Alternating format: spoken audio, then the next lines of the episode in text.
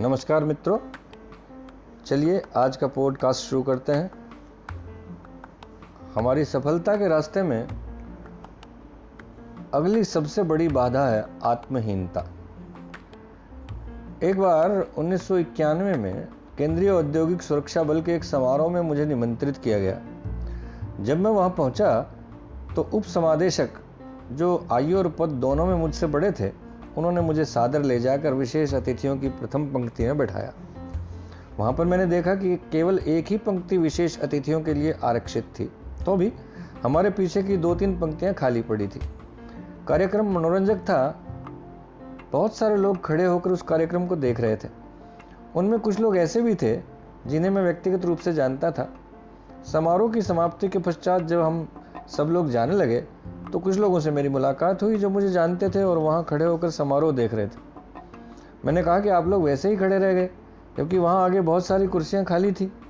तो एक सज्जन ने उत्तर दिया कि वे तो बड़े लोगों के लिए थी और हम लोग तो छोटे लोग हैं। उनमें से कुछ लोग ऐसे भी थे जो मेरे समान स्तर के अधिकारी थे। उस दिन मुझे एक विशेष अनुभव हुआ कि आप छोटे या बड़े नहीं होते, आपकी सोच छोटी या बड़ी हो सकती है। जो लोग सोचते हैं कि वे छोटे हैं वे आत्महीनता से ग्रसित हैं, जो उनके जीवन की सफलता के लिए एक बहुत बड़ी बाधा है। उस दिन से ही मैंने निर्णय किया कि मैं जब भी किसी समारोह में जाऊँगा और वहाँ यदि स्थान आरक्षित नहीं है तो मैं सदैव आगे ही बैठूँगा। यही बात मैंने बाद में अपनी कक्षाओं में भी अनुभव की कि अक्सर आगे की पंक्ति कक्षा शुरू होने के दिन खाली रहती थी और मुझे कुछ लोगों को पीछे से उठाकर आगे बैठाना पड़ता था। और कुछ दिन के बाद व्यक्ति बदल जाते थे। यानी अगली सीटों पर कुछ ऐसे लोग आ जाते थे, जिनमें आत्मसम्मान की मात्रा औरों से अधिक होती थी। और आखिर में पता चलता था कि वे लोग ही दूसरों से अधिक अंक परीक्षा में प्राप्त करते थे।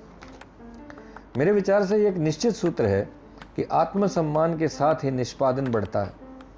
आज जब मैं ये बातें कर रहा हूँ तो उसके पीछे एक ऐसे शख्स का हाथ है जिसने मेरा आत्मसम्मान फर्श से अर्श तक पहुँचाया। मैंने जो पुस्तक लिखी, उनमें उनका बहुत बड़ा हाथ था। वे व्यक्ति हैं मेरे परम मित्र, मेरे संरक्षक, मेरे मार्गदर्शक, डॉक्टर जीवी प्रभु। डॉक्टर प्रभु एक बहुमुखी प्रतिभा के व्यक्तित्व हैं और वे सब खूबियाँ उनमें हैं जो एक व्यक्ति को साधारण से उठाकर असाधारण बनाती है। डॉक्टर साहब के पास मेरा अक्सर उठना बैठना होता था। उन दिनों मेरी तैनाती गोवा में नई नई थी और मेरा परिवार दिल्ली में ही रह रहा था। पढ़ने का शौक मुझे बचपन से था और गोवा में, चूँकि मैं अकेला था, अतः गोवा शिपयार्ड के पुस्तकालय से पुस्तकें लाकर पढ़ता था। उनके बारे में अक्सर डॉक्टर साहब से, इनसे बातें होती थी। उनसे कई अन्य विषयों पर भी बातचीत होती थी। डॉक्टर साहब हमेशा मेरी प्रशंसा करते रहते थे कि मुझे कितने शेर, कविताएँ, कहावतें, उदाहरण याद हैं। मैं समझता था कि ये उनका बड़प्पन है, कि वो मुझे खुश करने के लिए ऐसा कहते हैं। एक दिन मैंने उनसे कहा कि, डॉक्टर साहब, मुझमें कुछ भी ऐसा विशेष नहीं है जो प्रशंसा के काबिल हो। हमारे विभाग में मुझसे कहीं अधिक शेर और कविताएँ जानने वाले लोग हैं।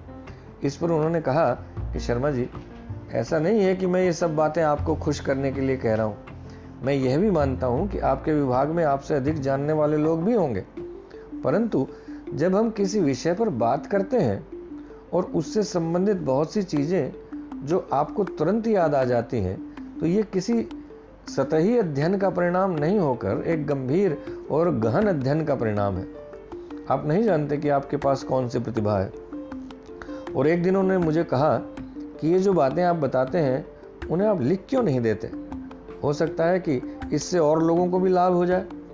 और उनका डाला हुआ बीज ही आज इस रूप में प्रकट हो रहा है कि आप ये सब बातें मुझसे सुन रहे हैं।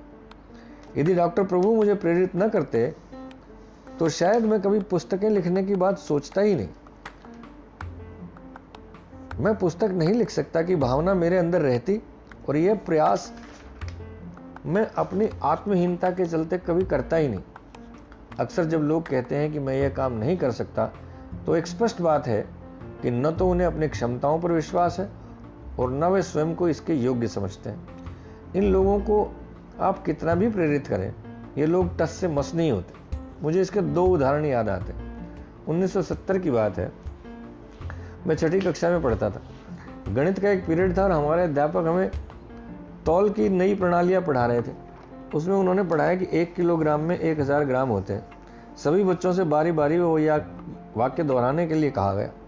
सबने ये वाक्य दोहराया। अंत में एक विद्यार्थी बैठा था, उससे जब पूछा गया कि एक किलोग्राम में कितने ग्राम होते हैं? तो उसने कहा, सर, मैं कल याद करके आ जाऊँगा। हमारे अध्यापक उसे बार बार बताते और वही वाक्य अपने पीछे बोलने के लिए कहते। पीरियड समाप्त हो गया, परंतु हमारे उस सहपाठी ने वो वाक्य नहीं दोहराया। जब हमने बाद में उससे पूछा तो उसने कहा, मैं इस काम को नहीं कर सकता। और अंततः वो उस कक्षा में फेल हो गया।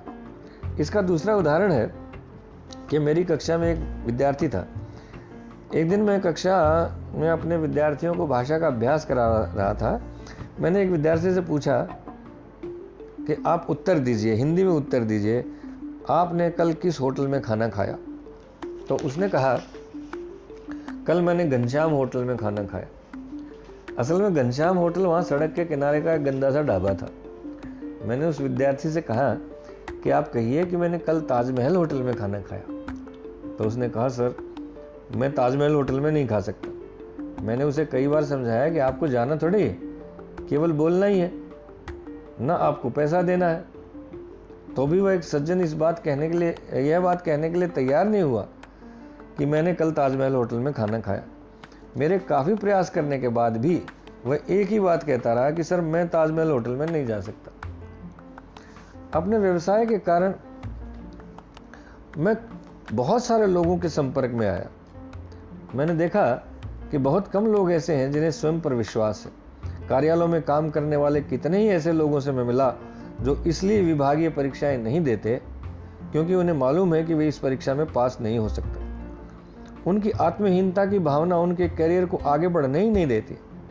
इसी प्रकार कितने ही लोग ऐसे आपको मिल जाएँगे जो माता पिता के रूप में पूरी तरह से असफल हैं। कारण आत्महीनता। आपको कितने ही माता पिता यह कहते मिल जाएँगे कि क्या करें? हमारे बच्चे हमारी बात सुनते ही नहीं। इसका दोष बच्चों को न देकर आप स्वयं लें? कि आज तक विश्वास के साथ आपने बच्चों से कुछ कहा ही नहीं। आपने सदैव अध्यापकों या दूसरे रिश्तेदारों से कहा कि ज़रा हमारे बच्चों को समझा दीजिए। या फिर बच्चे को किसी रिश्तेदार या किसी जानवर या भूत का डर दिखाकर उनसे अपनी बात मनवाने की कोशिश करते बच्चे समझ जाते हैं कि उनके माता पिता में आत्मविश्वास की कमी है। और वे उनकी बात मानना छोड़ देते हैं। अक्सर आपने देखा होगा और महसूस किया होगा कि हमारे देश में कितने ही लोग ऐसे होंगे जो समस्याओं का रोना रोते रहते हैं और सरकार को कोसते रहते हैं। कई चर्चाओं के दौरान जब मैंने लोगों से कहा कि जो बातें आपको पसंद नहीं है, आप उनके विरुद्ध आवाज़ क्यों नहीं उठाते? तो वे कहते हैं कि हमारे आवाज़ उठाने से क्या होगा? ये सब बदलने वाला नहीं है, ऐसे ही चलेगा। मैंने लोगों से बात करने पर पाया कि अधिकतर लोग देश और समाज की समस्याओं के बारे में सोचते तो हैं, पर उन समस्याओं के समाधान के लिए स्वयं को पूर्ण रूपेण अनुपयोगी समझते हैं। जब हम स्वयं ही मान लेते हैं कि हम कुछ नहीं कर सकते तो यकीन मानिए कि हम कुछ नहीं कर सकते। यदि हमें उन्नति करने से कोई रोक सकता है तो हम खुद ही रोक सकते हैं। यदि हमें उन्नति करना चाहें तो फिर कोई दूसरा हमें रोक नहीं सकता। आत्महीनता वह रस्सी है जो पुरुषार्थ के हाथी को वश में कर लेती है। आपने अक्सर देखा होगा कि जो लोग हाथी पालते हैं, वे हाथी को बांधने के लिए एक जंजीर उसके पैर में बाँध देते हैं और उसे किसी पेड़ से बाँध देते हैं। हाथी चुपचाप वहाँ बंधा रहता है। यदि हाथी चाहे तो जंजीर को भी तोड़ सकता है और पेड़ को भी उखाड़ सकता है।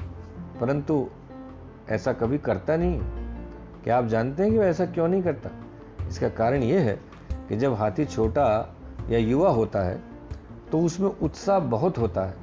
तब उसे एक जंजीर से मोटे पेड़ के साथ बाँध दिया जाता है। हाथी अपना बल प्रयोग करके वहाँ से मुक्त होना चाहता है। बार बार कोशिश करने के बावजूद, वह न तो उस रस्सी या जंजीर को तोड़ पाता है और न ही उस पेड़ को उखाड़ पाता है। धीरे धीरे उसके मन में यह बात पूरी तरह से बैठ जाती है कि ऐसा करना उसके लिए असंभव है और अंततः वो प्रयास करना छोड़ देता है। उसके बाद उसमें पैदा की गई यह कृत्रिम आत्महीनता, जीवन भर उसके साथ रहती है। यही हाथी की दशा हम में से बहुत सारे लोगों की होती है, जिनके जीवन में किसी प्रकार से कृत्रिम आत्महीनता घर कर लेती है और जीवन भर उनके साथ रहती है और उनके जीवन में निष्पादन को प्रभावित करती रहती है। हमें सदैव याद रखना चाहिए कि हमारे अंदर जितना स्वाभिमान होता है, उतना ही हमारा निष्पादन बढ़ता है। जब हम यह मान लेते हैं कि हम यह काम नहीं कर सकते तो यह विचार इतना दृढ़ हो जाता है कि हम प्रयास करने की भी आवश्यकता महसूस नहीं करते। जो लोग अपनी आत्महीनता के चलते प्रयास भी नहीं करते, ये लोग अपराधी भी स्वयं हैं और न्यायाधीश भी, जो स्वयं को अभावों के कारावास में उम्र भर रहने का दंड दे देते हैं। हम जिस प्रकार का चित्र स्वयं के बारे में अपने मन में डालते हैं दिमाग उसे व्यवहारिक रूप से पूरा कर देता है। इस विषय में मैं एक छोटा सा उदाहरण देता हूँ। मान लीजिए, लकड़ी का एक लट्ठा ज़मीन पर पड़ा है, जिसकी चौड़ाई दो फुट है।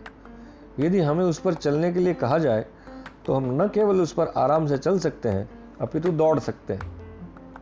जबकि उसी लट्ठे के दोनों किनारे 50 फुट ऊँची इमारतों की छतों पर रख दिए जाए और दोनों इमारतों के बीच की दूरी 100 फीट हो तो क्या हम उस पर चल पाएँगे? नहीं, क्योंकि हम जानते हैं कि हम गिर जाएँगे। हालाँकि लकड़ी की चौड़ाई अभी भी वही है, जिसके ऊपर हम आराम से चल रहे थे। अब केवल यह हुआ कि पहले हमारे मन में जो चित्र बना, वह हमारे चलने का बना, और अब जो चित्र बना, वो गिरने का बना। इसलिए इस प्रकार का चित्र अपने दिमाग में लेकर चलेंगे तो गिरना निश्चित है। इसलिए ज़रूरी है कि हम अपने भीतर अपनी जो छवि निर्मित करें, वह सकारात्मक हो। आज के लिए इतना ही। कल इसका दूसरा भाग आपकी सेवा में प्रस्तुत करूँगा। धन्यवाद, शुभ रात्रि।